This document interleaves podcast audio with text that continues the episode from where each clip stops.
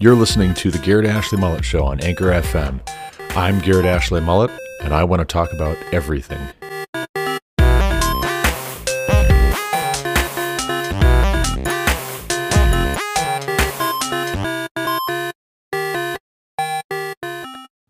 After the death of Saul, when David had returned from striking down the Amalekites, David remained two days in Ziklag.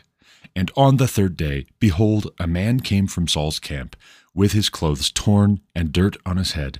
And when he came to David, he fell to the ground and paid homage. David said to him, Where do you come from? And he said to him, I have escaped from the camp of Israel. And David said to him, How did it go? Tell me. And he answered, The people fled from the battle, and also many of the people have fallen and are dead. And Saul and his son Jonathan are also dead. Then David said to the young man who told him, How do you know that Saul and his son Jonathan are dead? And the young man who told him said, By chance I happened to be on Mount Gilboa, and there was Saul leaning on his spear, and behold, the chariots and the horsemen were close upon him. And when he looked behind him, he saw me, and called to me. And I answered, Here I am. And he said to me, Who are you? I answered him, I am an Amalekite. And he said to me, Stand beside me and kill me, for anguish has seized me, and yet my life still lingers. So I stood beside him and killed him, because I was sure that he could not live after he had fallen. And I took the crown that was on his head and the armlet that was on his arm, and I have brought them here to my lord. Then David took hold of his clothes and tore them, and so did all the men who were with him. And they mourned and wept and fasted until evening for Saul and for Jonathan his son, and for the people of Yahweh, and for the house of Israel, because they had fallen by the sword. And David said to the young man who told him, Where do you come from? And he answered, I am the son of a sojourner, an Amalekite. David said to him, How is it you were not afraid to put out your hand to destroy Yahweh's anointed? Then David called one of the young men and said, Go, execute him and he struck him down so that he died. And David said to him, Your blood be on your head, for your own mouth has testified against you, saying, I have killed Yahweh's anointed. And David lamented with his lamentation over Saul and Jonathan his son. And he said, It should be taught to the people of Judah. Behold, it is written in the book of Jashar. He said, Your glory, O Israel, is slain on your high places. How the mighty have fallen. Tell it not in Gath, publish it not in the streets of Ashkelon, lest the daughters of the Philistines rejoice, lest the daughters of the uncircumcised exult. You mountains of Gilboa, let there be no dew or rain upon you, nor fields of offerings, for there the shield of the mighty was defiled, the shield of Saul, not anointed with oil. From the blood of the slain, from the fat of the mighty, the bow of Jonathan turned not back, and the sword of Saul returned not empty. Saul and Jonathan, beloved and lovely, in life and in death they were not divided. They were swifter than eagles, they were stronger than lions. You daughters of Israel, weep over Saul, who clothed you luxuriously in scarlet, who put ornaments of gold on your apparel. How the mighty have fallen in the midst of the battle. Jonathan lies slain on your high places. I am distressed for you, my brother Jonathan. Very pleasant have you been to me. Your love to me was extraordinary, surpassing the love of women. How the mighty have fallen, and the weapons of war perished.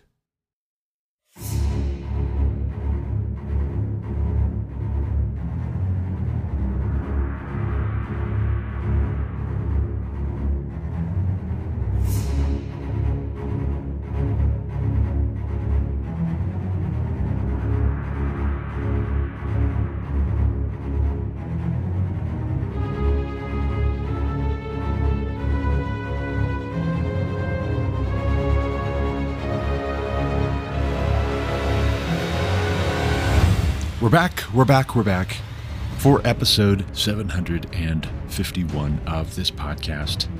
Welcome back. It is Tuesday, November 7th, 2023. Also, Election Day if you are in this part of the world, if you're in this part of the globe. in the US, November 7th, 2023, it's time to vote, but mostly for local things.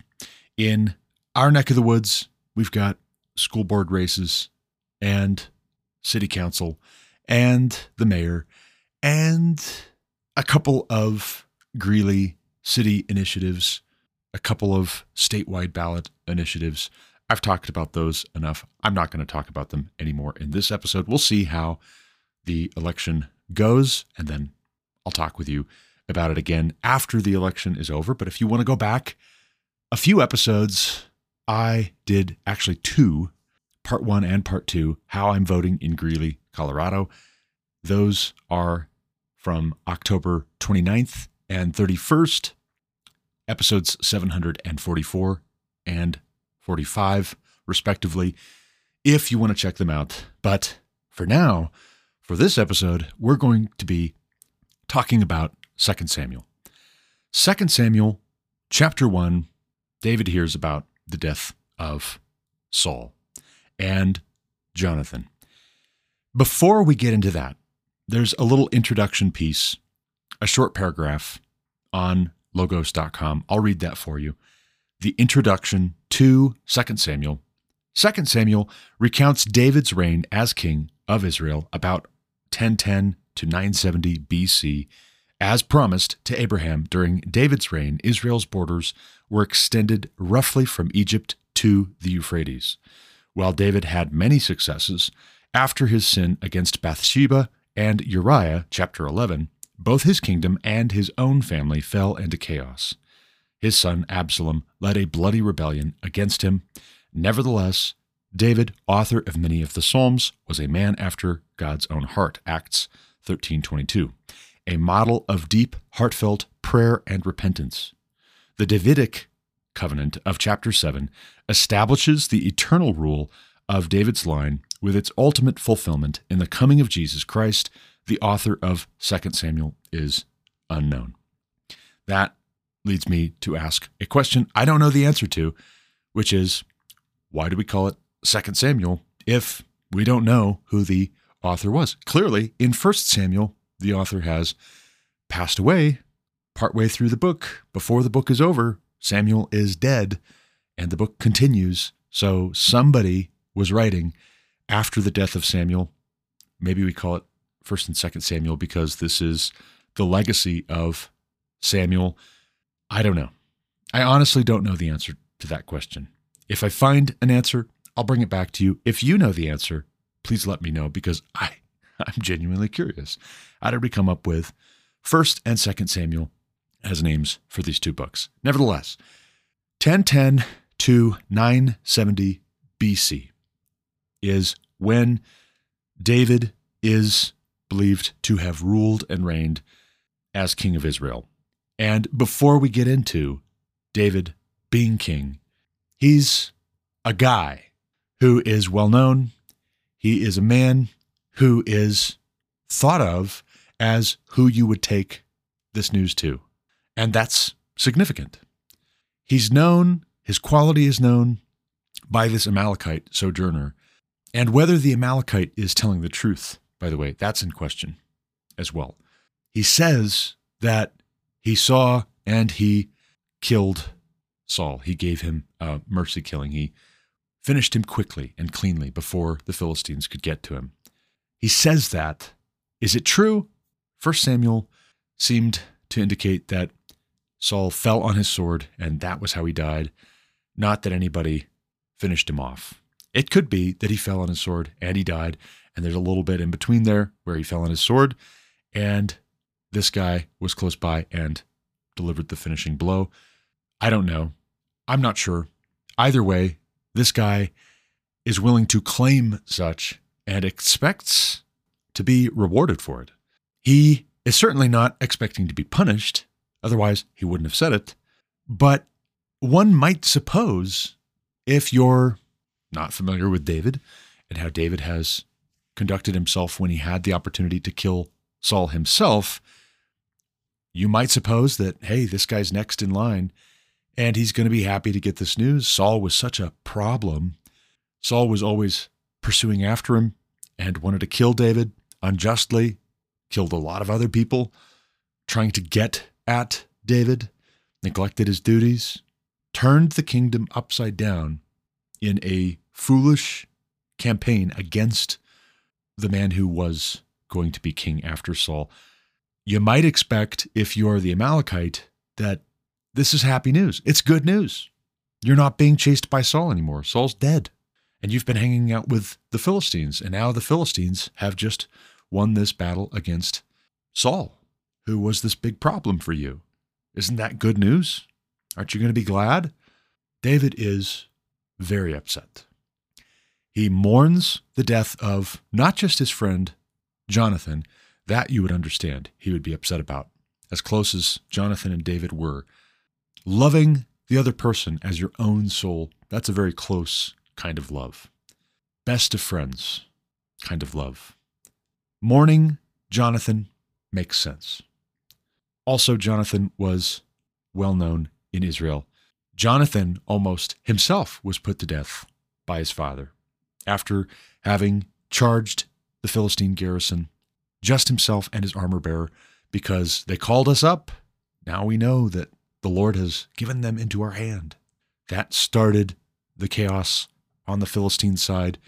And then the rest of the army of Israel that had been hiding in the hills came down and joined the battle.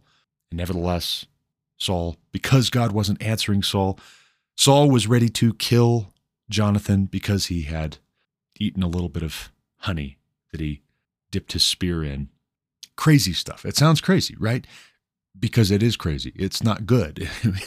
Saul was not being a good king or a good father, to say the least, in that moment. But the men of Israel said, Absolutely not. By no means. You're not going to harm a hair on his head. God has just worked with Jonathan. Jonathan has just worked with God this day to defeat our enemies. He will surely not die.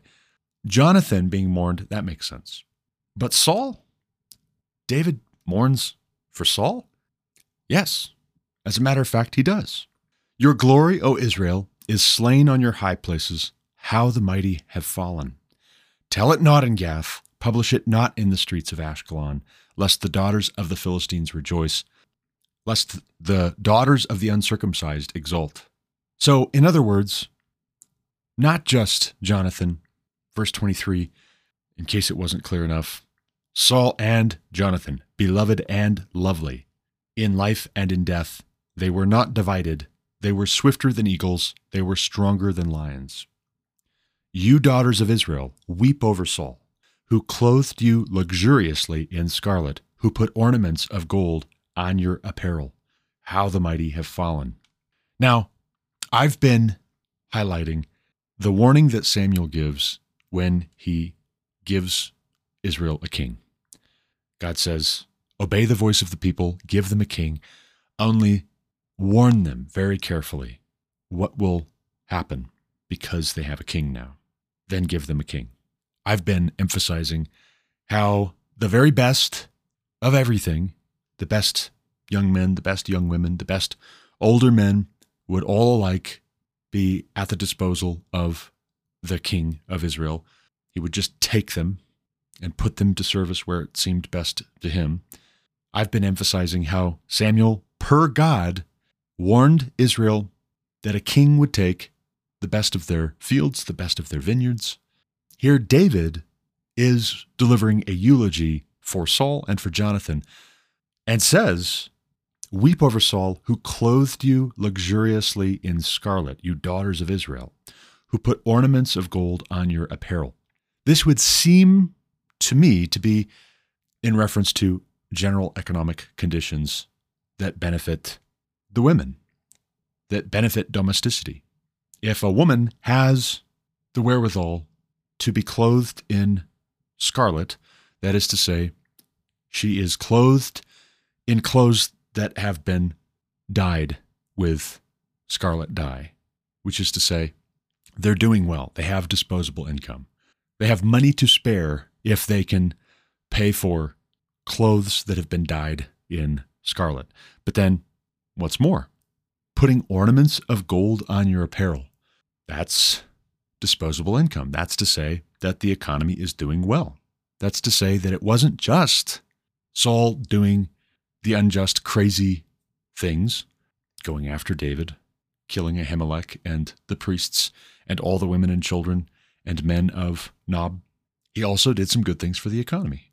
Besides that, David commends the martial prowess, the physical fitness, the skill in battle, the strength, the speed of both Saul and Jonathan.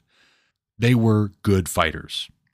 Remember, the song that provoked Saul in the first place Saul has slain his thousands, David his ten thousands. If not for David being credited with ten thousands, Saul slaying thousands would still be pretty impressive. I mean, it's a figure of speech, but all the same, it's no joke. It's not something to just scoff at.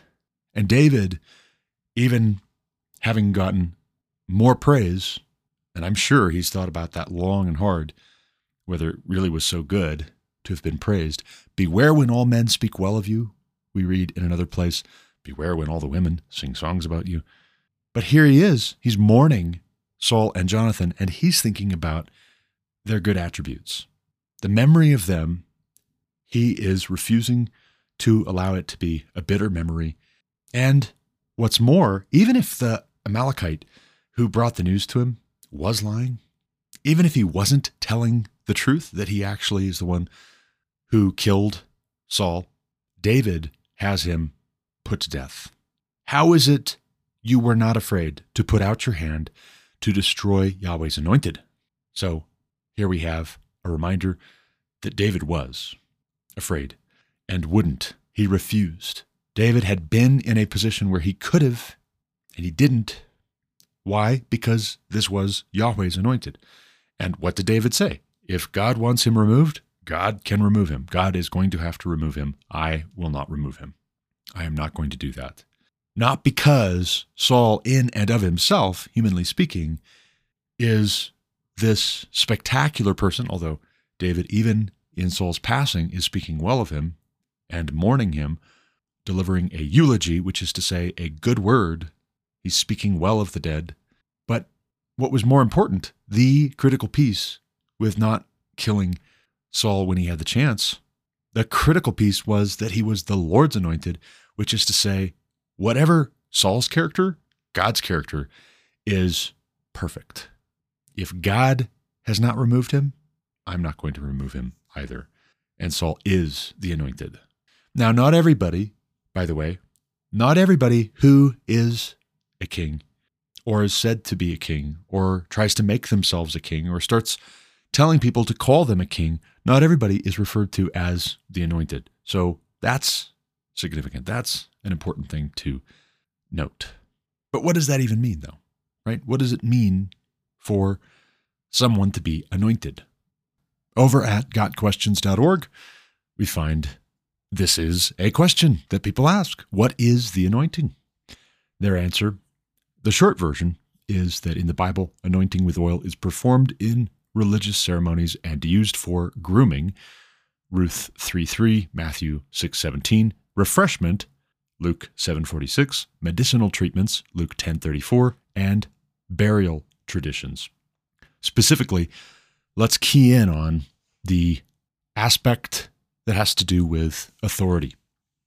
Centuries before David's time, Yahweh, the Lord, had instructed Moses to consecrate Aaron and his sons to serve as priests. God authenticated their priestly ministry with the fiery glory of his presence that consumed their offerings, holy items, including the tabernacle itself, were also set apart or consecrated by anointing for use in worship and sacrificial ceremonies the Bible contains a literal reference to a prophet's anointing when the Lord commanded Elijah to anoint Elisha as the prophet to succeed him. It also includes metaphorical references to anointing to indicate that prophets were empowered and protected by the Spirit of the Lord to perform their calling. Anointing the head with oil was also an ancient custom of hospitality shown to honored guests. In Psalm 23:5, King David pictures himself as an esteemed guest at the Lord's table. This practice of anointing a dinner guest with oil reappears in the Gospels. Luke 7:46, Mark 14:3 to 9, John 12:3. In the New Testament, Jesus Christ reveals himself as our anointed king, priest, and prophet. He is God's holy and chosen son, the Messiah.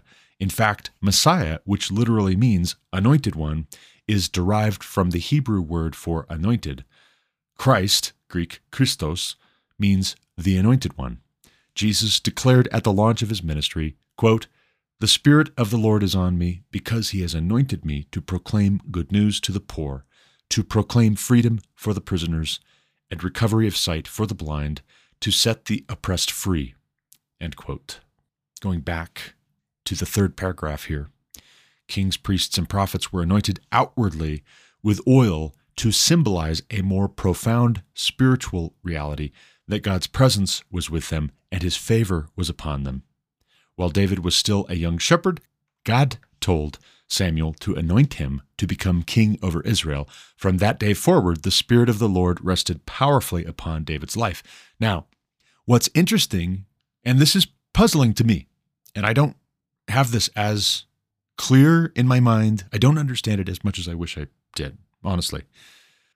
What's confusing to me about Saul and David is, and not so much that David is anointed before he is actually king. He's anointed by Samuel, and the Spirit of the Lord is with him. And so he has success as he goes from endeavor to endeavor. Although you might say, hmm, how much was the Lord with him when Saul was going after him the way that he was? That doesn't seem like a sign that David had the anointing or that the Lord was with David. No, you can't think like that. That the presence of God, God being with David, meant that David wasn't going to have difficulties. He wasn't going to have people who hated him. Look at Jesus, for instance. Jesus is God the Son. He definitely is the anointed. That's what it means that he's the Christ.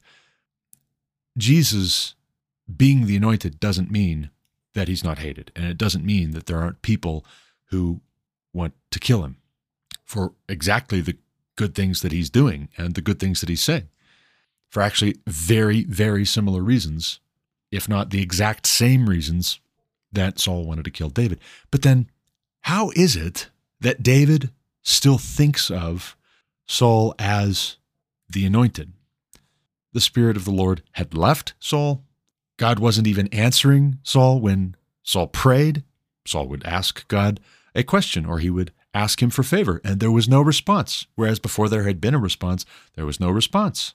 And so a harmful spirit being sent to Saul and the Spirit of the Lord leaving him, it would seem as though the anointing left him, but he still had been at one time, at least, in the fullest sense, the anointed. And maybe that's what this is about. Maybe that's what David is getting at. It's very mysterious to me. It's very puzzling to me that Saul is, right up until the moment of his death, king over Israel. But a significant amount of time before that, God had told him through Samuel that he was being rejected. He had been rejected. He was being rejected because he had rejected God. He had preferred his own way. He had given into fear of the people. It's a very curious thing that when David laments Saul and Jonathan, it's right after having ordered this son of a sojourner, an Amalekite, to be killed for having killed, for having destroyed Yahweh's anointed. It's a very curious thing. But it is what it is. Uh, there's so much in the Bible, cover to cover, that's like this, where you're not going to understand it perfectly. You're not going to know fully, even as you are fully known. And as I've said before, maybe it's been a minute since I said it, and I need to hear it as much as anybody else out there needs to hear it. If it were not so, would you actually be getting a benefit out of reading the Bible? If you already knew all of this, if it already conformed to everything you already think is true and good, then what would be the benefit of reading it in the first place? Just to be confirmed that you're a really good person who knows so much? What kind of benefit is that? If you want just to be flattered and to be told that all of your opinions, all of your biases, all of your beliefs, all of your desires are good just the way that they are, they're perfect just the way that they are. Follow your heart. Go watch some Disney movies if that's what you want. You know, get a Disney Plus subscription and just veg out all day, every day on that because that's what Disney will tell you. And that's what generations of your peer group who've been raised on Disney will be happy to produce for you in the way of novels and magazine articles and special segments on their news channels and their talk shows. They'll all tell you exactly what you want to hear if they know what you want to hear. As long as that makes the money and keeps your eyeballs and your ears tickled and engaged. But if you actually know that what you've been thinking is not correct, and that can't be the way that it is, and that can't be true, what I've been thinking, that doesn't make sense anymore. If you know that what you've been doing and what other people around you have been doing is not always necessarily good, and you want to know what is good when a lot of trust has been lost in the sources you were going to, maybe even your own heart, just looking within yourself to know what was good, then the Bible can be of help to you. But only then can it be of help to you. Otherwise, you're a fool. And when corrected, you will hate and abuse the person who corrects you, or you'll hate and abuse the Bible because it corrects you. Or if you get really far down the road and you're not just a fool who loves your folly, if you're wise in your own eyes, there really is no reasoning with you. There's no teaching you anything. You're just like, yeah, I know. Okay. Yep. Let's get to the part where I get what I want. Okay. Let's go. Let's go. Let's go. Let's go. That's what impatience is. I don't have time for this. I don't have time for you. I don't have time to be instructed, taught, corrected. No, no, no, no. No, no time for that. I'm great. I'm great. Let's just move on to the part where I get what I want. Okay. Yeah. You'll get what you think you want. You'll find out that you should have been wanting correction when you were incorrect. You should have been wanting wisdom. You should have been wanting knowledge, but okay. If we're wise, we'll keep on going back to God's word and we'll embrace the fact that we don't understand fully. We'll embrace the fact that we don't have all of the answers, but we know who does. And that actually is a very great comfort. But I want to talk about the friendship of David and Jonathan a little bit before we get into anything political, because I do have a few things to talk with you about with regards to politics. The Quest for Male Community by Aaron Renn, October 18th at aaronrenn.com. His blog post here, he references King's College professor Anthony Bradley writing on X an agreement with his write up on evangelical Christian conceptions of servant leadership. Here's the quote from Anthony Bradley, and I quote Aaron nailed it. I've been to lots of men's conferences and read dozens of books for Christian men. Masculinity's only expression for evangelical men is domestic. Even if things outside the home are mentioned, they are footnotes. For single young men, there is no on-ramp to live out 1 John 2:14 in their churches, communities. So many look for it in video games, YouTube, etc. In fact, go to any evangelical youth group and ask the teenage boys what they want to do with their lives, you're going to get something like this Make enough money to provide for a family. What they want to do, however, is fight evil and do something heroic in the world. They want to be heroes.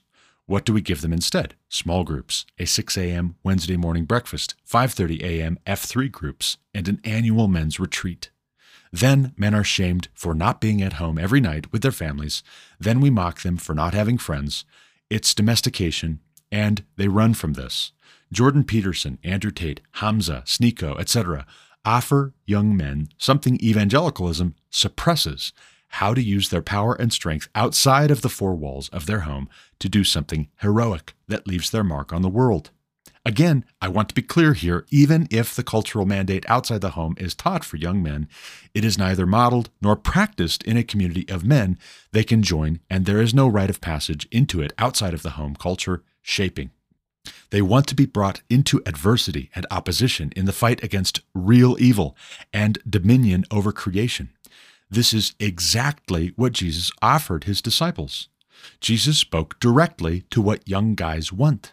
It's instructive. I'm so glad he didn't invite them to follow him to stay on. I'm sorry. I'm sorry. I'm so glad he didn't invite them to follow him to stay at home, attend a 6 a.m. men's breakfast or workout group or a weekly small group, emphasis added.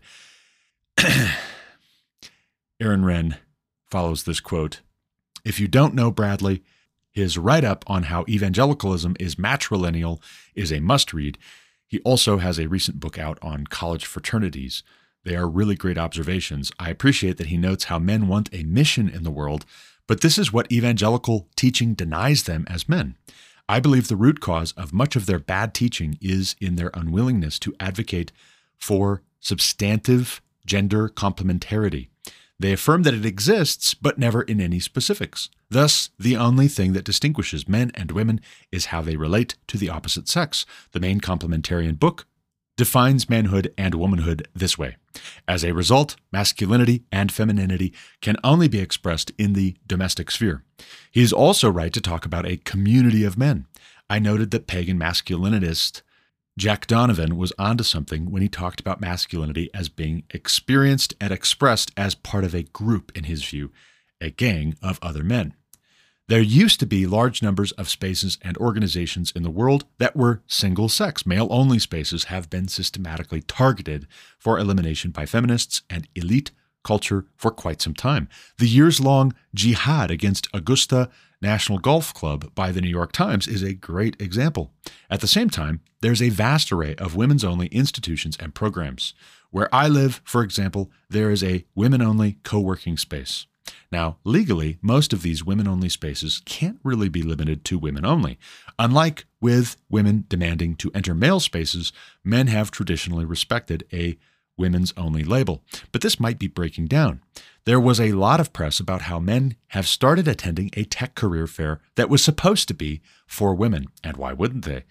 There are only a few all male spaces left. College fraternities are one, but of course there's a target on their back as well as well as other single sex campus groups. Harvard has been working hard to punish any students who belong to single sex organizations. For example, Bradley gets at something important, which is that men are hungry for community with other men. As I noted in my Wall Street Journal op ed, this is one of the things that the online influencers offer. Their community is typically weak and online only, but it is part of the draw to these people. This comes through clearly in the famous 2005 book on the pickup artist community, The Game. If you read closely, what you see is that these guys are not really looking for sex with women as much as they are friendship with other men. Mystery, the main pickup artist character in the book, who later got a VH1 show out of it, has a dream of a house in California where they all live together and then go out looking for girls. They created their own version of a frat house. Now, because the kind of people who try to have sex with lots of women aren't the best sort of people, their project collapsed in drama and betrayal, but it shows the desire they had. I noted in a previous newsletter that churches do have one advantage over other traditional institutions in that they do tend to have men speaking to and about other men. Another advantage they have is that they are one of the few places left where it is still acceptable to have an all male group. Most churches have some type of men's groups. As Bradley says, however, these groups are a mixed bag. Some people really like and thrive in them, many others do not.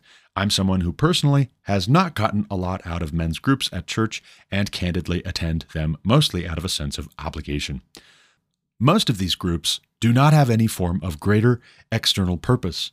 This is what I was referring to when I wrote in the journal where they do have a male audience, such as in churches, attempts at creating community are often hokey and weird. Most young men aren't drawn to groups that ask them to hold each other accountable for watching porn. I'm sorry. Sorry. Sorry to laugh. but he's right. Right. It just is. That's, yeah. I'll just say he's right. Uh, accountability type groups like AA can be beneficial to some people, At the same time, a lot of guys are looking for something more like a Marine platoon, a group of men on mission to accomplish some purpose in the world. As someone quoted Robert Nisbet of saying, quote, people do not come together in significant and lasting associations merely to be together. They come together to do something that cannot easily be done in individual isolation, end quote. The communities around online influencers don't always have a huge external focus either. I would say community is the least important of the five factors that I noted, but some of them do have a real purpose in the world, such as right wing politics, or at a minimum, sticking it to the man. They are like a rebel alliance working to disrupt the globalist American empire. Nevertheless, this is one where I think churches can do well. They are socially allowed to have all male groups. These groups are working well for some people. I think they should build on to what they have with new forms of community that helps men engage in external mission in the world. Maybe they could create something more like a mastermind group. And as Bradley notes, they need to be careful of what they say in order to make clear that it is a good and proper use of men's time to spend time engaging with other men outside the home. And that is the entirety of this write up from Aaron Renn. You can go to aaronrenn.com to find more and to subscribe yourself and I would recommend that. I've gotten a lot out of his posts, and I have not subscribed. So, Aaron Renn, sorry. I'm sorry. I only have so many people subscribing to me, though, and lots more, many, many more who listen. So, uh, now I empathize with those people, I guess. I enjoy your work, Aaron Renn. If you're listening, thank you for doing what you're doing. Keep on doing what you're doing, please. Please and thank you. But I bring this up Again, as I said, what Aaron Renn is writing here, The Quest for Male Community, October 18th, in relation to the death of Jonathan, not just the death of King Saul, and not just the death of the king's son. That's not all Jonathan was. In David's lament, going back to 2 Samuel chapter 1, in David's lament, he's not just talking about how Jonathan was a skilled warrior, right? The mighty have fallen. Oh, how the mighty have fallen in the midst of the battle. Jonathan was not just the mighty. Verse 26 Jonathan lies slain on your high places. I am distressed for you, my brother, Jonathan. So here we see David regards Jonathan as a brother. Very pleasant have you been to me. Your love to me was extraordinary, surpassing the love of women. Now, that right there leads some modern perverts who want to promote gender theory, and they are liberal in their theology and they want to twist and contort the Word of God to affirm homosexuality and bisexuality and transgenderism and asexuality and all the rest. They want the Bible so badly to tell them that they're right in everything that they already think and they're right in everything that they want to do and they're right to affirm other people for whatever they think and whatever they do, unless, of course, they object to the LGBTQ plus thing, in which case, hate those people you're not allowed to hate anybody, but you're definitely allowed to hate the people who are like, mm, no, that's not right. That's not true. It says in the Bible. But this is not homosexuality that's being described. This is not romantic love. This is a deep and abiding brotherly affection, as denoted by David referring to him as my brother Jonathan. For him to say, Your love to me was extraordinary, surpassing the love of women. This is to say, something very similar to what is earlier described that they loved one another as if they were their own soul. You're a part of my soul. And there is something different, right? It's not just that men are different physically from women. Men are different psychologically, as in our minds work differently, as in the brain chemistry is different, but then there's more to it than that there's an essence to masculinity that is in every gene, it's in every part of our DNA different. The way that all of our genetic code is translated, every cell in our bodies is translated and expressed differently by virtue of the fact that we have an XY instead of an XX.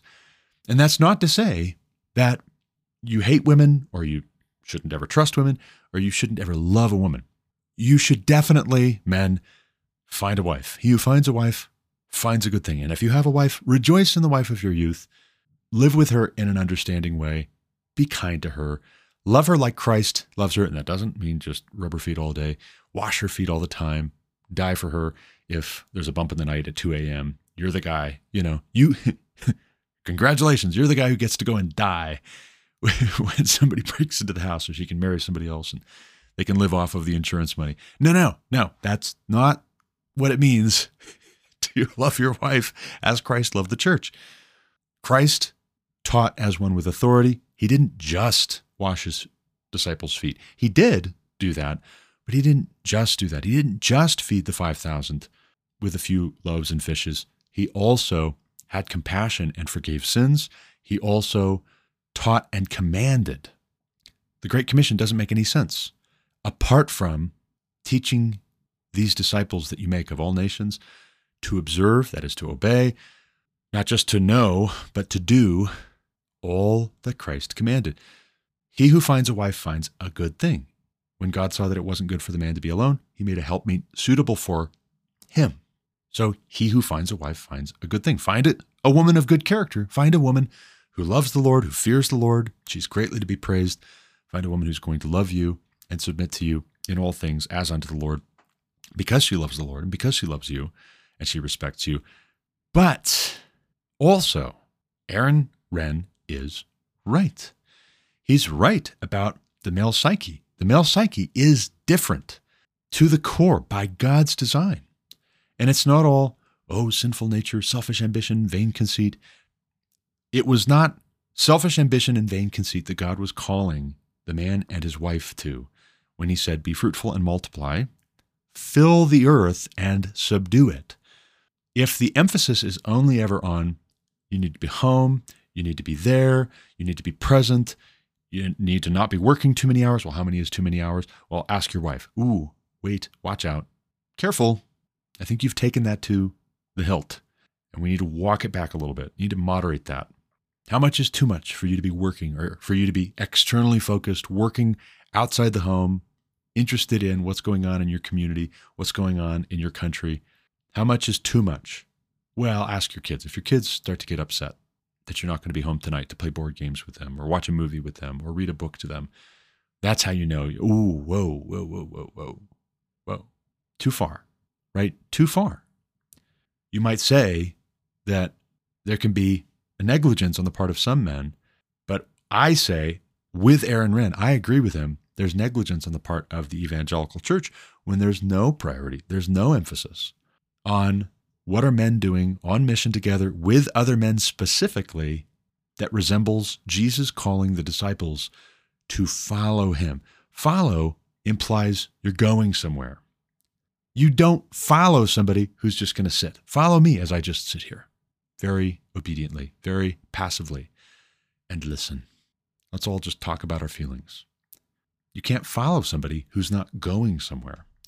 What's curious about David, too, and I think this is part of the reason why David and Jonathan got along so well and they appreciated and valued one another so highly.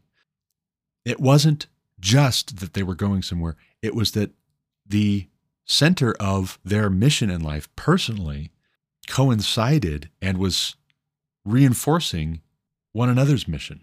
As in, David was the kind of man to fight Goliath. Jonathan was the kind of man to say to his armor bearer, if they call us up to him, this garrison of Philistines will know that God has given them into our hands.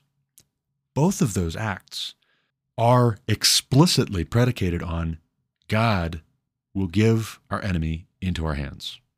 We have an enemy who has come out against us. They are the aggressor. They've come out against Israel we trust in the living God to give this enemy into our hands if it pleases him. And we hope and pray that it does. And we're watching, we're expectant that he will. And even if we stand alone or near enough, we trust that going with God is sufficient. If God has given them into our hands, then it doesn't matter how many there are, and it doesn't matter how big they are. They had that in common, which was quite a lot in common. And you think, when the rest of the men, even the king himself, even Saul himself, again and again hung back, passively waited, were content to just wait and wait and wait and wait and, and wait for what? Right? What are you waiting for? to find one other man who was willing to say, if they call us up, then we know that God has given them into our hands. To find one other man who said, God has given into my hands predators who came out against my father's sheep. He will give this uncircumcised Philistine into my hand as well. That was very precious to both of these men. It was very precious to Jonathan, and I understand why. It resonates with me. I get it. It was very precious to David, and I appreciate that. And a lot of men resonate with that. This kind of story is not emphasized in the evangelical church. In fact, I think that the mainstream evangelical church is terribly embarrassed of this kind of a story. They don't want to go there. The mainstream of evangelical Christianity today in America does not want to talk about this dynamic, even though this is exactly what women and children need. They need a man who loves the Lord, who is on the lookout for other men who love the Lord and who are brave, who are courageous, who are proactive, who are protective, who are provisional, who fight when it is time to fight, and they fight to win. And wouldn't you know it, they win because they fight to win. And wouldn't you know it, they're able to provide and they're able to protect the women and the children when they're that way. And wouldn't you know it, they are able to control themselves and they are able to master themselves, if not all the time, near enough when they have a direction, when they have a purpose, when they have other men affirming that as well.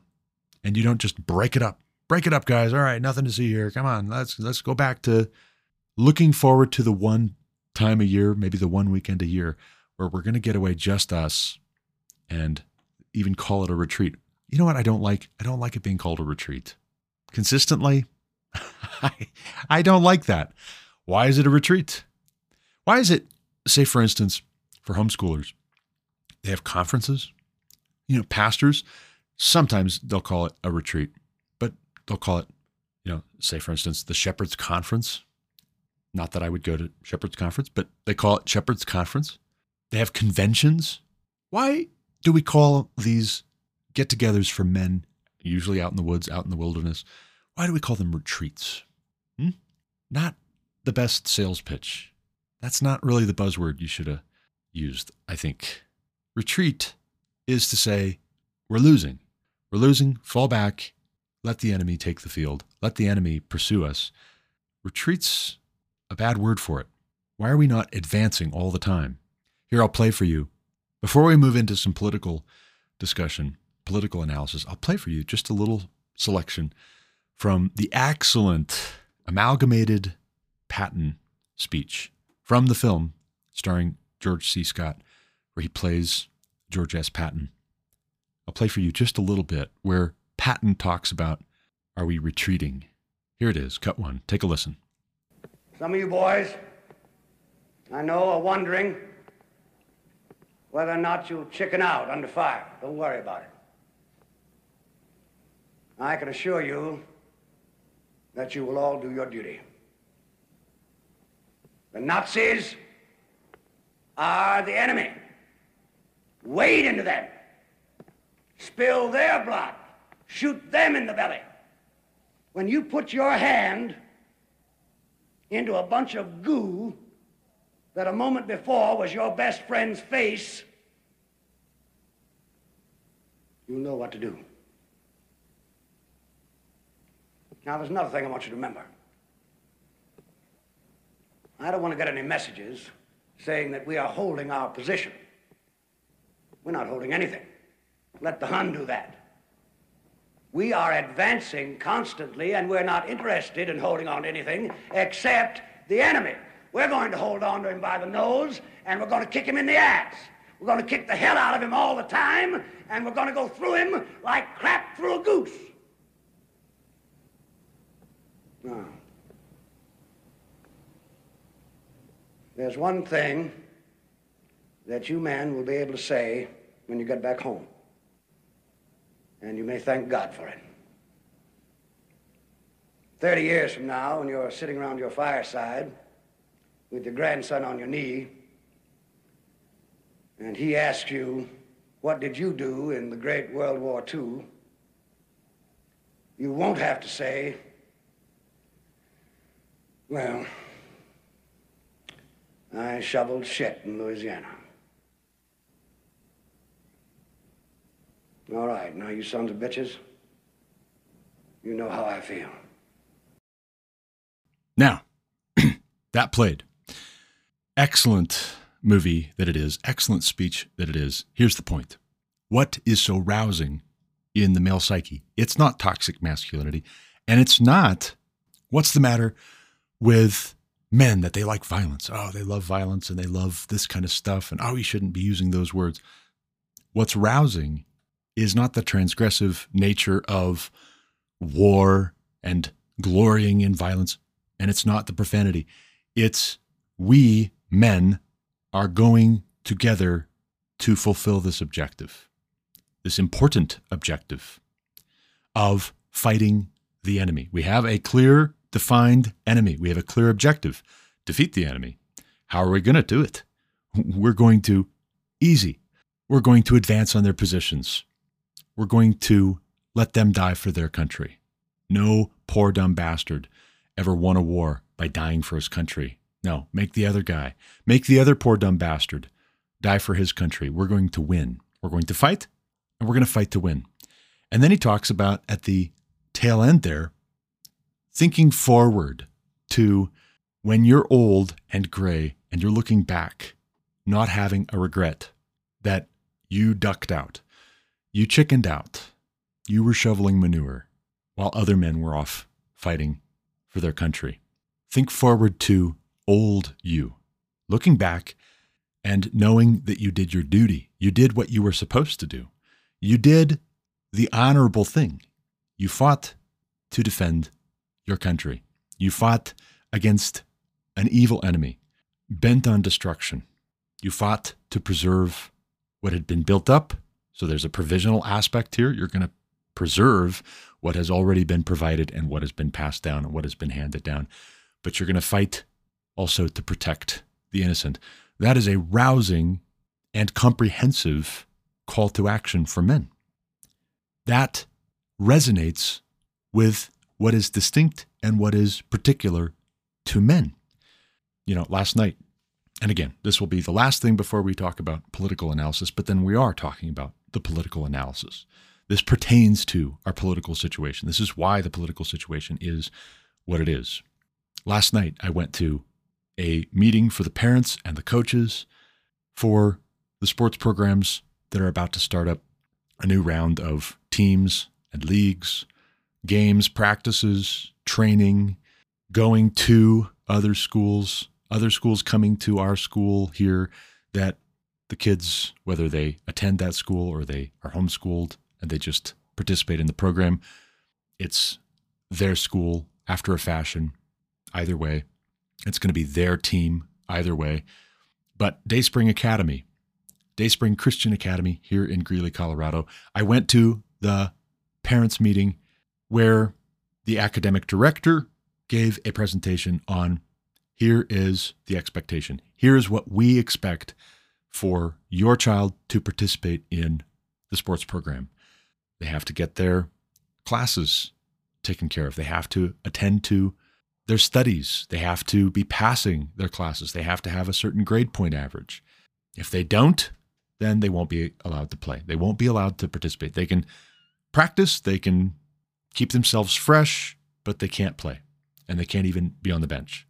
They can come to the game, but they can't ride on the bus.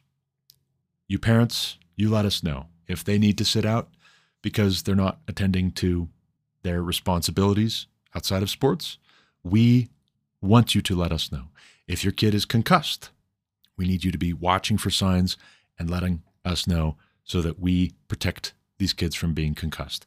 We expect ourselves and our players to dress in a way that is respectful and respectable and dignified. We expect you to read this code of conduct and to be virtuous as you represent our team and as we all alike represent our Lord and Savior, Jesus Christ. After that, after the academic director laid that out for all of the parents and the coaches and those students who were present, and many were, but not all. Each of the coaches was introduced. Here is the head coach for basketball and for volleyball. For, oh, by the way, boys, girls. Interesting that. Here's the boys wrestling team, the high school boys wrestling team, the girls volleyball team, the girls basketball team, the boys basketball team. Here are the head coaches. Here are their names. Here are their faces standing up before you.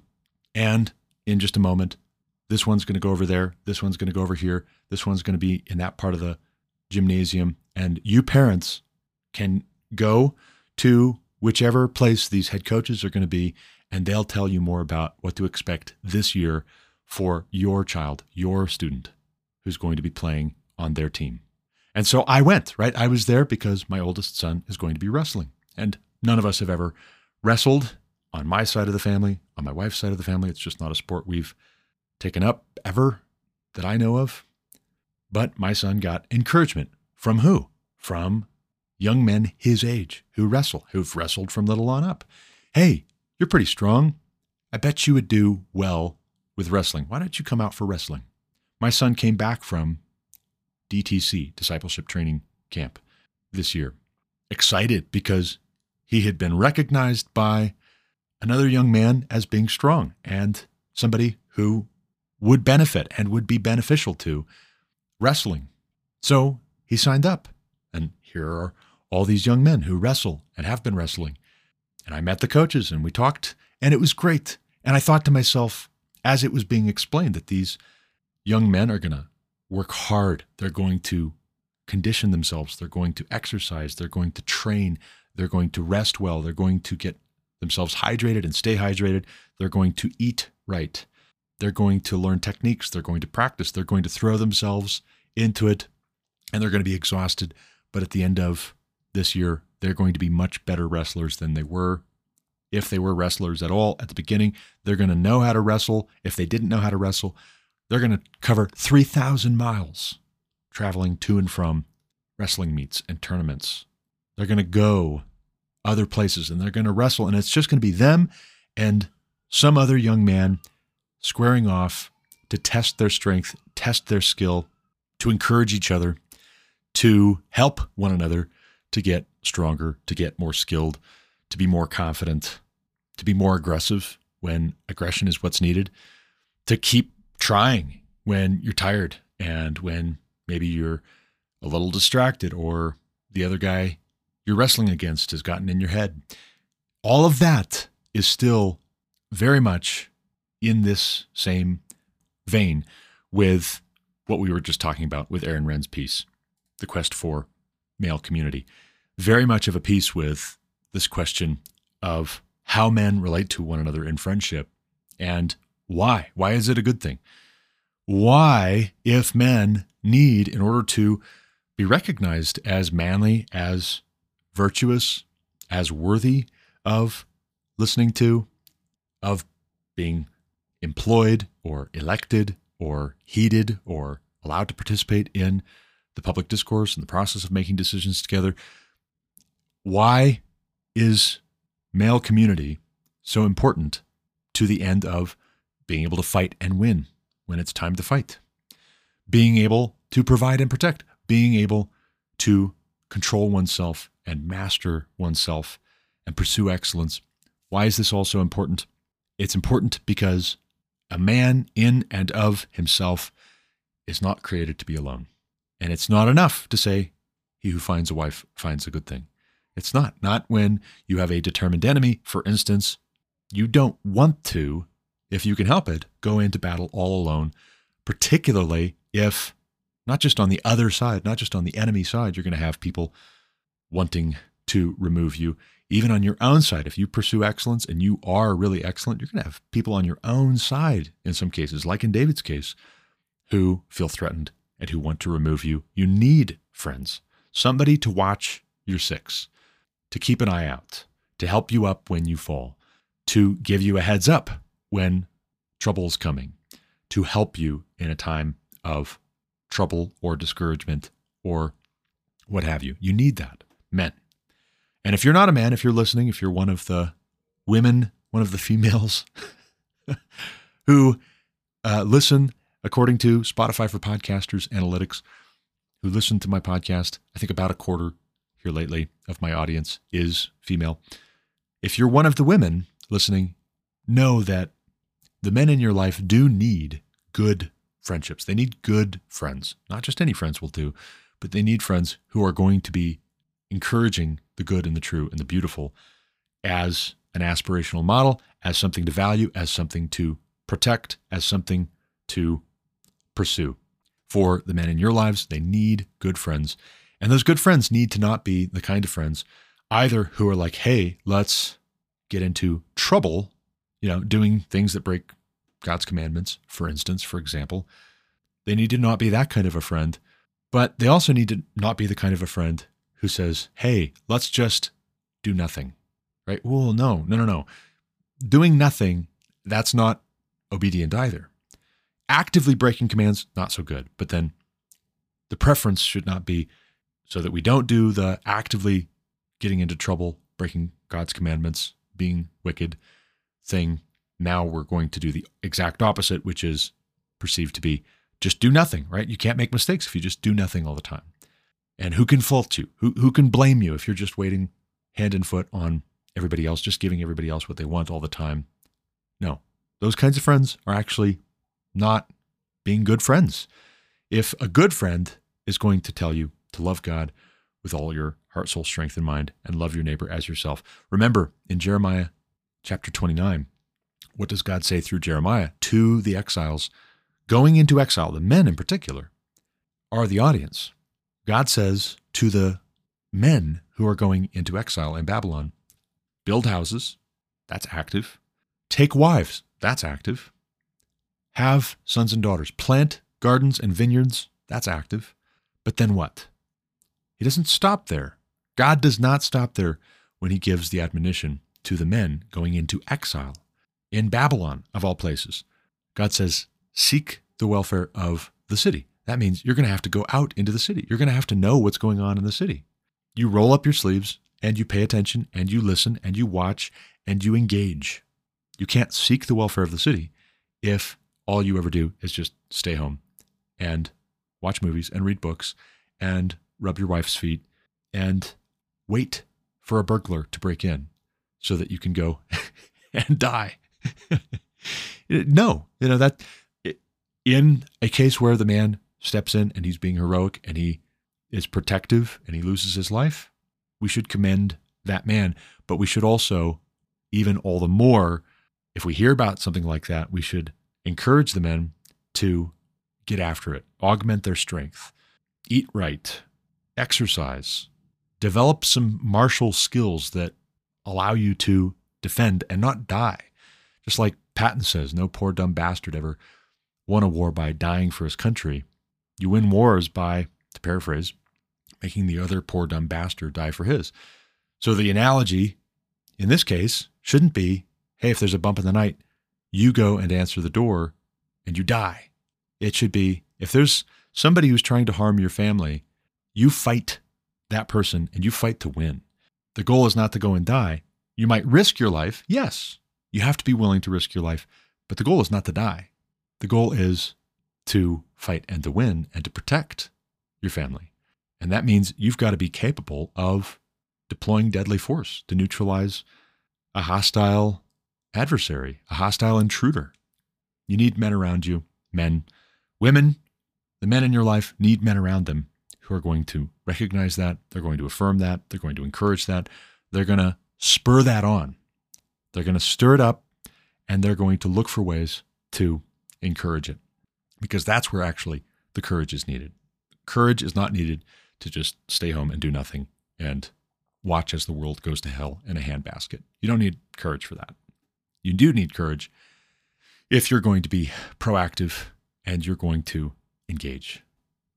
Moving on, though, I said I would talk about some political things, some political analysis, current events, what's the latest, particularly as we go into 2024 which will be a presidential election year here in the US. Justin Haskins has an opinion piece at The Blaze published October 27th. This is Bidenomics in a nutshell. New data shows that corporations under Joe Biden's administration have become richer, while families have burned through their savings. Americans, he writes, are a little more than a year away from the 2024 presidential election, and surveys show that the economy will likely be one of voters' top concerns. That could prove to be disastrous for Joe Biden. Several polls now suggest that voters have a low opinion of the president's economic performance. One recent NBC poll, for example, found that 5.9% of registered voters said they disapprove of Biden's handling of the economy. Wait, wait, wait. No, no. I'm sorry. Did I say 5.9? I meant to say 59. 59% of registered voters disapprove of Biden's handling of the economy. Though several reasons could explain voters' economic discontent, the latest data about the U.S. money supply, corporate wealth, and household savings tells the whole sad story. Under the Biden administration, the government has continued to pump unprecedented amounts of money into the economy, but those policies appear to have disproportionately benefited large corporations, which are hoarding trillions in cash and investments while American families burn through their savings. Data compiled by Investors Business Daily shows that businesses in the S&P 500 are holding 2.6 trillion dollars in cash, a 20% increase compared to cash held by the same group at the end of 2019, so pre pandemic.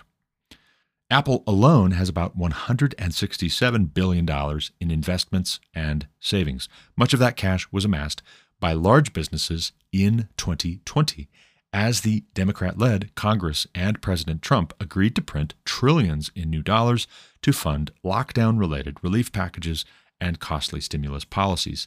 Since Biden entered the White House in January 2021, large corporations have continued to remain flush with cash. In fact, cash holdings for big businesses are about the same today as they were at the end of 2020, which means they have managed to thrive despite the recent surge in inflation. Meanwhile, working class, middle income, and lower income families have experienced real loss.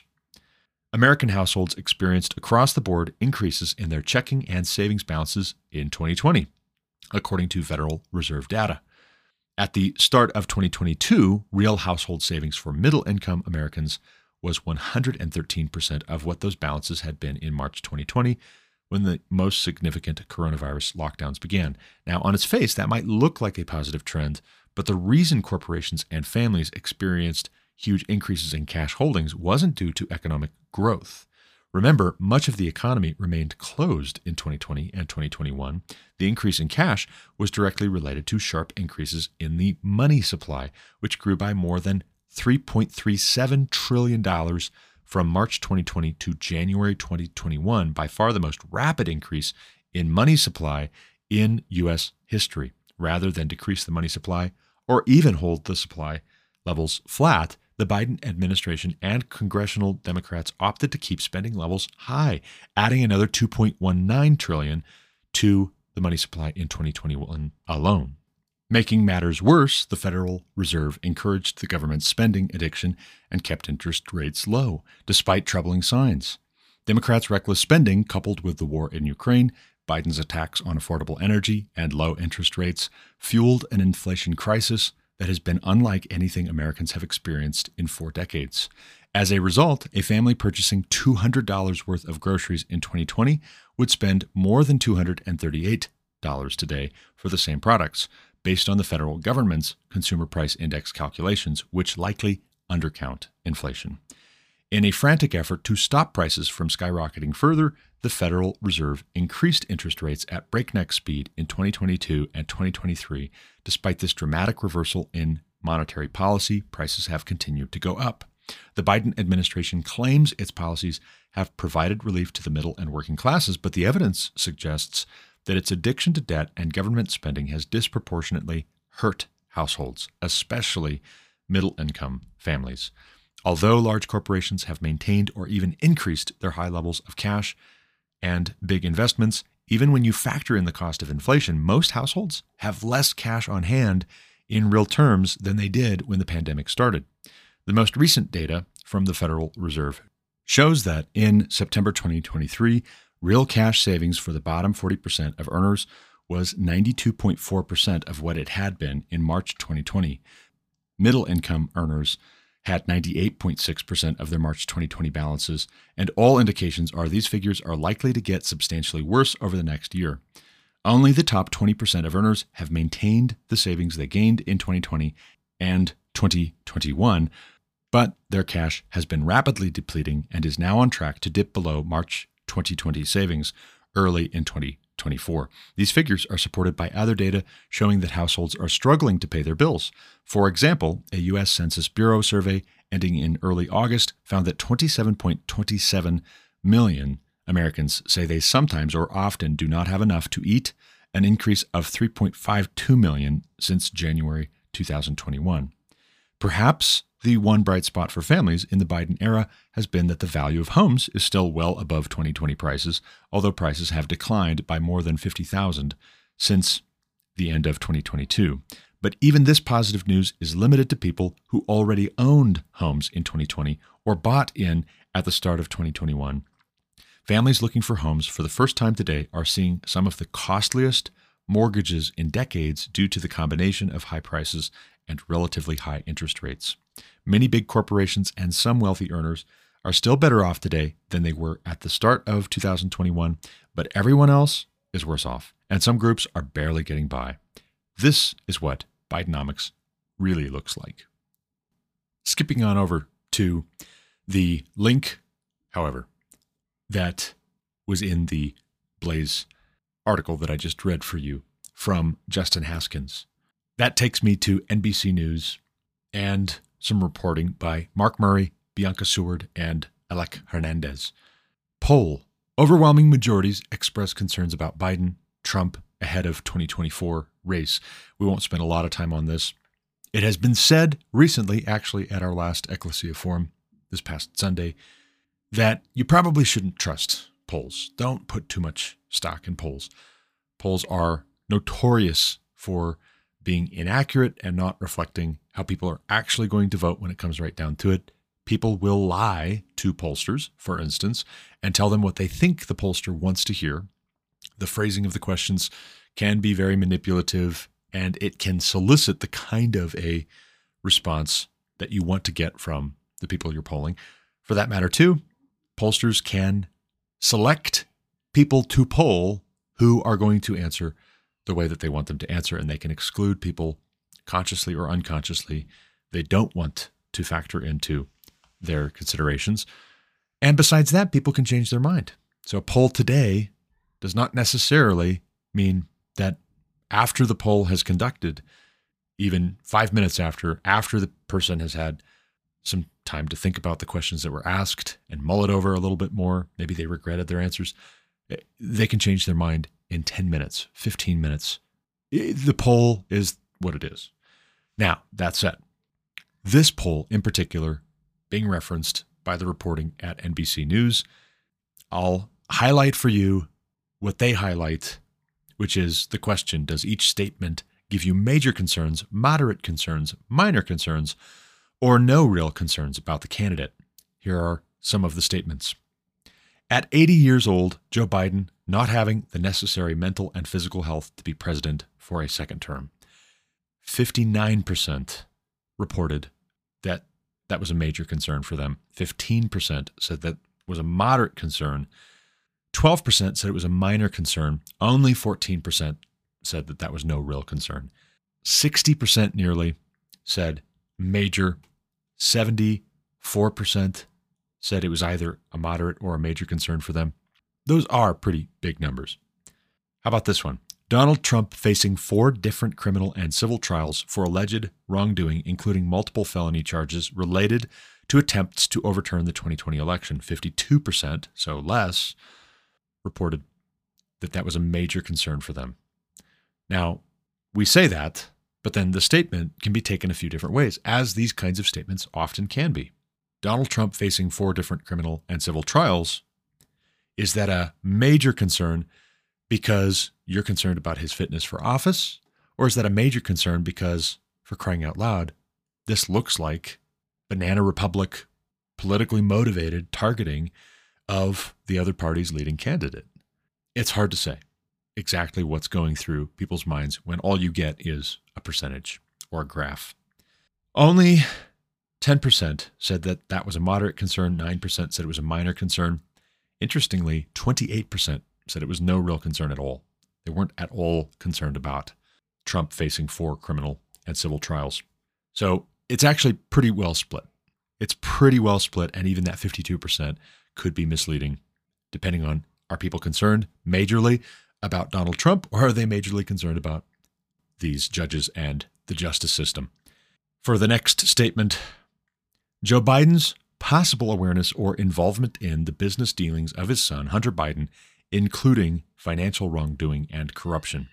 45% reported that that was a major concern, 15% said it was a moderate concern, 14% said it was a minor concern, 25% said no real concern there. I would say it's a major concern and it bothers me. It bothers me the way this is phrased and how we should know better at this point. It bothers me that more of us, more of those polled anyway, would not be in the major concern category. Possible awareness or involvement in. If you think there's no there there, maybe that's why you're not majorly concerned. But combined, about 60% say it's either a moderate or it's a major concern. Lastly, at 77 years old, Donald Trump not having the necessary mental and physical health to be president for a second term. 34% said that was a major concern. 13% said it was a moderate concern. I'll say this he is older, but he is obviously in a lot better shape than Joe Biden at 80. And 34% saying that's a major concern. That's way less, way, way less than 59% for Joe Biden with a very similar question. But notice, just like I was saying, the phrasing of the question. At 80 years old, Joe Biden not having the necessary mental and physical health to be president for a second term. At 77 years old, Donald Trump not having the necessary mental and physical health to be president for a second term. Exact same wording. That's good. But what suggests that Donald Trump doesn't have the necessary mental and physical health? This question would seem to be hinging on the fact of Trump's age, but I don't see any evidence that he's slipping.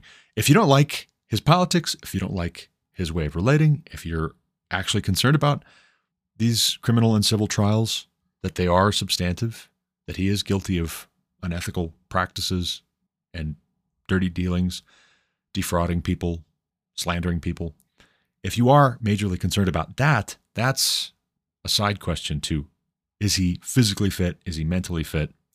There's a lot of evidence. In fact, pretty much every time Joe Biden is seen or heard, you get evidence that he is not physically or mentally healthy enough to be president. He's not up for the job.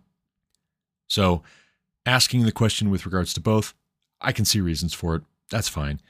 But it is worth noting that 39% with regards to Trump say it's no concern at all. No real concern at all with regards to him, compared to 14% who said for Biden, no real concern there. I would say that the reasons people would answer no real concern for these two men are going to be very different.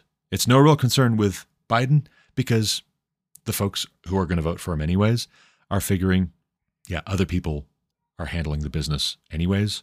So who cares, right? Who cares if he is physically and mentally fit for the job? He's really more of a figurehead, anyways. And at least he's not Donald Trump. With Trump, 39%, almost 40, saying, no, no real concern. I think their reasons are because it's a non factor. There's no evidence that we've seen that he is slipping, he is a dementiatic, he is shambling around. None of that. For our next story, Harris Rigby over at Not the Bee reports November 6th, just yesterday. I never thought New York Times poll results would be called an alarming reelection threatening full blown crisis for Joe Biden, but here we are.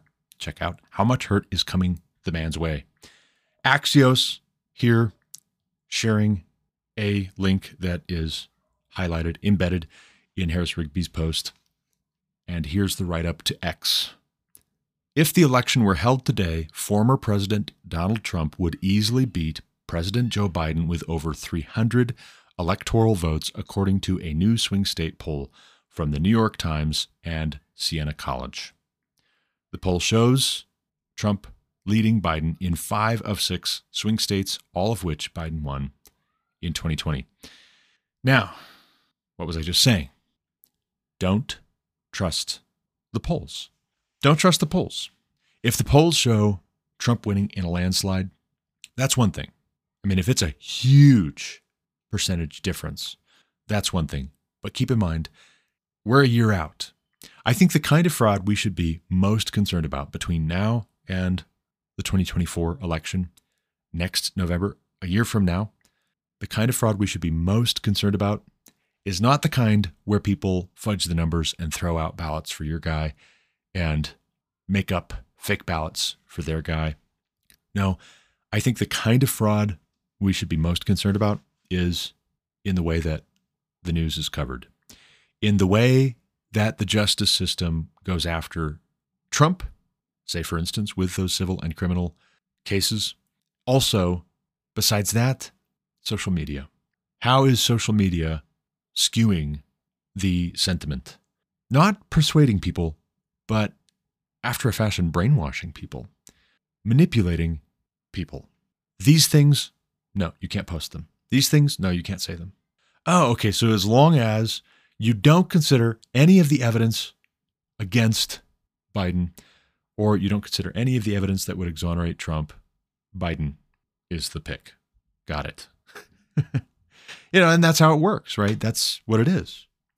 Social media is biased in favor of the Democrat agenda and progressivism. The corporate news media is consistently, by and large, almost all of the outlets in favor of the Democrat agenda, the progressive agenda, and hostile towards Donald Trump. So, what will they say? What will they do? How will they cover things? How will they not cover certain things? How will they allow common people like you and me to communicate with one another in the public square? And how will they work to suppress our speaking with one another, our communicating with each other in subtle ways? If they can't persuade you, but they still want what they want and they still are just sure that this is what's best for everybody, you'll see. They're the experts. Trust the science. If they are able to have a free hand silencing all discussion, all debate, then I think that will be the greatest of all possible frauds and the most dangerous because that that tendency doesn't just go away. If Trump all of a sudden drops out, if he says, "You know what, I'm done with this." Or let's say 2024 comes and goes and the next time around we've got somebody else who doesn't have all of the baggage that Trump does. Admittedly, he does. He knows it. We know it. Everybody knows it. If the tendency is still there, if the incentive structure is you just manipulate people, you just silence them whenever they're saying something you don't want to hear or you don't want other people to hear, you just destroy their credibility, you limit their reach to practically nothing. If that tendency is still there, then we will never have free and fair elections again, and we won't have free speech and we won't have any other freedom, really because the same folks who want to censor according to their morality, their new definitions of right and wrong, they don't really think you have most of the rights that you, if you're a conservative American, think you have. And for that matter, they think, insofar as you would agree with them that you have certain responsibilities, they can do it better. And so you really don't even have the right per se to meet your responsibilities because where they would say, yes, you do have that responsibility, they would then say, now give us all of the means. Give us your capacity to meet your responsibilities, and then we'll tell you what you can do with your capacity and what you can't. We'll tax, and maybe we'll just do it for you, or we'll have somebody else do it for you because we know better. And it's a dangerous, dangerous place to be as a country. Not whether we vote Trump or Biden. If you're unhappy, lots of people are unhappy that it looks like it's probably going to be a face off again between Trump and Biden. If you're unhappy about that, it is what it is. It is what it is. Embrace that that might just be the situation. There is no good alternative for the Democrats. And by a good alternative, I mean somebody that would bring the party together. Biden doesn't really, but then he's the best they've got, and so they do. And so they're just going to maintain unit cohesion. But Trump, he is far and away ahead of the rest of the candidates who want the Republican nomination. And so it's probably going to be him, unless there's some funny business to do with the 14th Amendment. Yeah, no, you can't. But that's not likely, in my view. It seems as though if it goes all the way to the Supreme Court, the Supreme Court is going to say, no, no, he stays. He stays on the ballot. But if the inclination then is, well, now we just have to lean even harder into the censorship game, we have to lean even harder into the unfavorable coverage of anybody criticizing or cross examining our policies, our vision of the good life, our five year plan, if they just lean even harder into their nudge theory tactics and their community organizing, we have to have some idea of what to do instead, how to counter that. If we're not thinking right now about how to counter that, then we're not ready. If we haven't been working on it to this point and we're not prepared to join somebody else, help somebody else, work together with somebody else who has been thinking about it and has been working on it, then we're not ready because that's probably, in my view, that's probably how this is going to play out. It's going to be Trump and Biden for all the reasons that polling is looking like Trump would win in a landslide, even according to the New York Times, which is saying something. They have a year to go and they will pull out all the stops. I'm convinced that COVID was as bad as it was for the economy and for society because the Democrats, in the words of Rahm Emanuel, never want to let a good crisis go to waste. They leaned into it, they made the most of it to bypass safeties here and there and confuse quite a lot of people with the noise and the chaos and the fear, really. It was a major departure from the only thing we have to fear is fear itself. And it really was no, be afraid, be very afraid. The only thing that can save you now is the government. Oh, and you wait, you don't agree? You don't agree? Well, we'll just see about that. We'll destroy you and let you be an example to everybody else. And so, oh, by the way, that's another thing we have to brace ourselves for going into 2024 is we've got to brace ourselves for a return to some of the debates about how Christians, in particular, should relate to those in authority if those in authority behave badly. Let me implore you go to God's word and spend more time in God's word give more weight to what you find in God's word than you do to the latest article or book or sermon from a celebrity pastor or a Christian celebrity who's in some other capacity. Put more weight into what you find in the way of political theology in Scripture. Really meditate on, really study out the situation between Saul and David. For instance, look at the case of these Hebrew youths in the book of Daniel and how they related to those in authority. It's not just do whatever and say, hey, I'm a free man. Only God can tell me what to do. Only God can judge me. No, that's not biblical. That's not good political theology. But neither is it good political theology to say, whatever a person who claims to have authority over me tells me to do, that's what I have to do. I can't question it. I can't cross examine it. I can't disagree. I can't ever say no. That is not good political theology. It's not. That's not seeking the welfare of the city, like God told the men going into exile in Babylon to do. It's not good political theology if you were to apply that kind of thinking to David, for instance, when he knows that Saul wants to kill him. What would he have done with that kind of thinking? He would have just turned himself in. And if Saul put him to death, well, then so be it. He was going to trust in God. No, he trusted in God and made himself scarce, and he went into hiding. He became an outlaw, so to speak, after a fashion, although he hadn't broken any laws. He became a fugitive on the run. And oh, by the way, hundreds of other men flocked to him and saw him as a symbol of what they at least felt they had suffered as well unjustly under Saul's reign. And it wasn't all bad, but it definitely wasn't all good.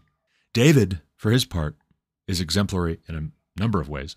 One, he does not kill Saul when he has the chance. I think that is exemplary.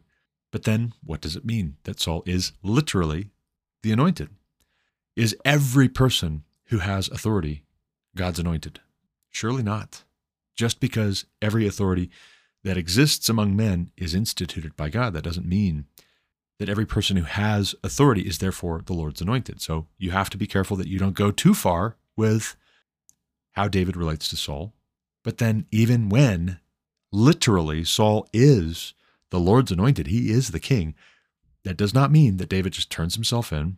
And it doesn't mean that he doesn't have something to say in front of everybody about how Saul has sinned against David. It is possible for those in authority to sin against those they wield authority over. Why? Because the person with the authority, humanly speaking, doesn't suddenly supersede all of God's laws and commands. God's righteous standard is still applicable, and we need to know God's righteous standard, and we need to meditate on it day and night, and we need to be able to articulate it, even, yes, to those in authority when they say, We want to do this thing, and we have the power, we have the ability to do it, so we're going to do it. We think it's best. We have to be able to, if the Lord puts us in a position to be able to do so, call, yes, even those in positions of authority to repent, to turn from their sins, and to warn them. The consequences, if you won't, are the vengeance of the Lord. God says, Don't avenge yourself. But what? Leave it to the wrath of God. But that is to say, that there is such a thing as the wrath of God. Vengeance is mine, saith the Lord. But then that is to say, vengeance is his. If you stop short, then you won't warn somebody because they have nothing to be afraid of. They have nothing to expect that would be concerning. If we would pray for those in positions of authority, that we might all live quiet lives in peace, that is good. That is well. That's biblical. That's obedient. That's faithful. That's a good testimony. It's wise. If we would also warn them, well, it's not either or. That too is biblical. That too is honorable. That too is obedient and faithful in following the pattern that we find in Scripture. For one last item, I suppose, to wrap up from allsides.com, their headline roundup, November 6th, just yesterday. Trump leads Biden in several key battleground states, new poll shows.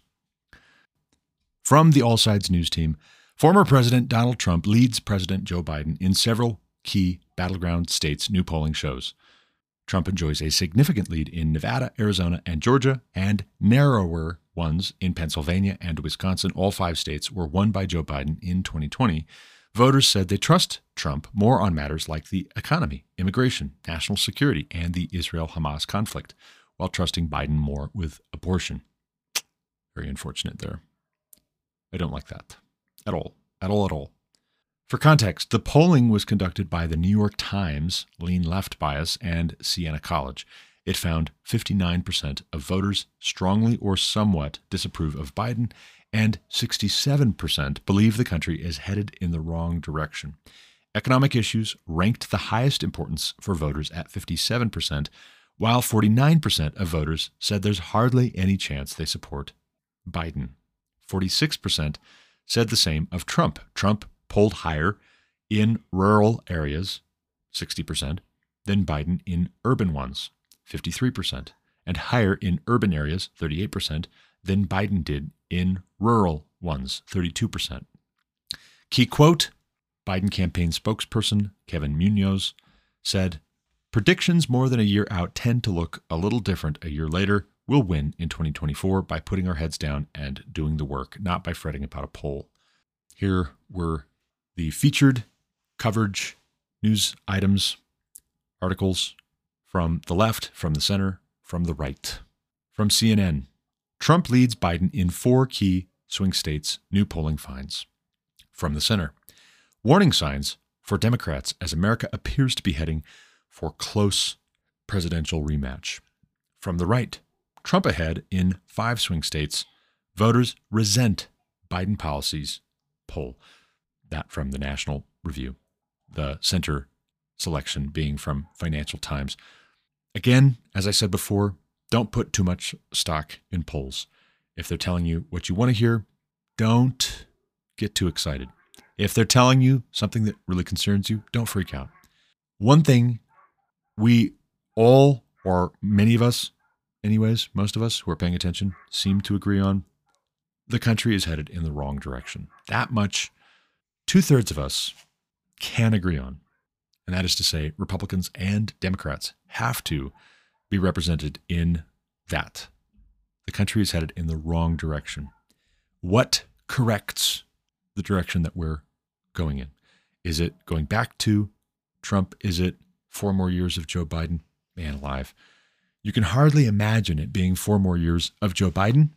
But if the choice is between these two, I would agree with Ben Shapiro that the trick for each guy, each of these two, is going to be to make it a referendum on the other. Biden will say, no means no. Tell Trump with your vote that no means no. You voted against him and for me in 2020. Do it again because he didn't get the memo. Trump is going to say, all right, four years of Biden, I warned you, everything I warned you was going to happen has happened and is happening. We can't survive another four years of Joe Biden. You want me back in the White House. You want me to be your president again. Remember how good it was before Joe Biden. And that will probably be our choice. But then we have other choices to make. Say, for instance, as I was just alluding to, how we maintain our own equilibrium. Let's go back to really summarize, to really wrap up. Let's go back to the first chapter of 2 Samuel. Saul is dead. That's the end of the reign of Saul and his sons who were with him. David here gets the news and he laments because it's a sad day for Israel that Saul is dead. Whether you loved him or you hated him, it's a sad day for Israel. And David, rightly so, laments. It's appropriate to be sad about where we're at here in America right now. That's appropriate. Don't give yourself over to that sadness or to the supposition that the sadness is forever. There's a good God in heaven who has not died, nor does he sleep. And that good God who rules and reigns over the affairs of men, he will see that it goes well with the righteous, as he always has. So put your trust in God. If you're a man, I would recommend seek out friendship with men who are going to encourage you to love God with all your heart, soul, strength, and mind, to love your neighbor as yourself, and to do that actively and not just to do that in a passive way. It's become too typical that we do it in a passive way and we navel gaze. And that is not what God calls us to. That's not what God created us for. And we know that. If the Lord puts it on your heart, I would say come out to our Ecclesia Forum here in Greeley the second Sunday night of every month, and let's talk about how to seek the welfare of the city to which the Lord our God has brought us in our exile. If, as Christians, we are like exiles, then we can think of ourselves as being in the world, yes, not of the world, but in the world, and we can know that it's consistent with the character of God, that we would actively seek the welfare of the city. We have to know what's going on in the city to seek the welfare of the city. But we would probably do that better if we get together with others who likewise want to seek the welfare of the city and figure out what's the situation and what can we do about it. How can we make better decisions together moving forward? If you don't live in this area and you can't make it to our Ecclesia Forum, get something like this started in your area. And if you want some help figuring out how to do that, reach out to me. I'll be happy to provide advice.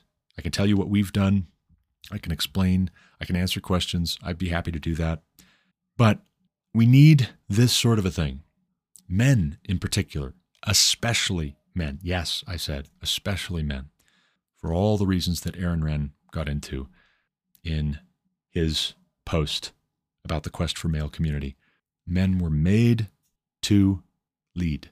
Men were made to lead in their homes and in their communities and in their churches Lead by example, yes, but that means you are actively doing, you are actively providing and protecting, fighting when it's time to fight, winning, or at least doing your best to win when you fight, if you have to fight, but maintaining self control and gathering men around you who are going to help you to do that in a proactive way. to be your best. That's why we are hosting this Ecclesia Forum on a monthly basis. That's why I'm podcasting. I'm going to keep on podcasting. You keep on coming back. We'll keep on talking about everything. But for now, I got to run. That's all the time I've got for this episode. As always, thank you for listening. Until next time, God bless. You've been listening to the Garrett Ashley Mullet Show on Anchor FM. For more content like what you just heard, subscribe to this podcast on Apple Podcasts, Google Podcasts, or Spotify. Also, check out thegarrettashleymulletshow.com to subscribe to email alerts when new episodes are published. As always, you can reach me with any comments, questions, complaints, objections, or insights at garrettashleyMullet at protonmail.com.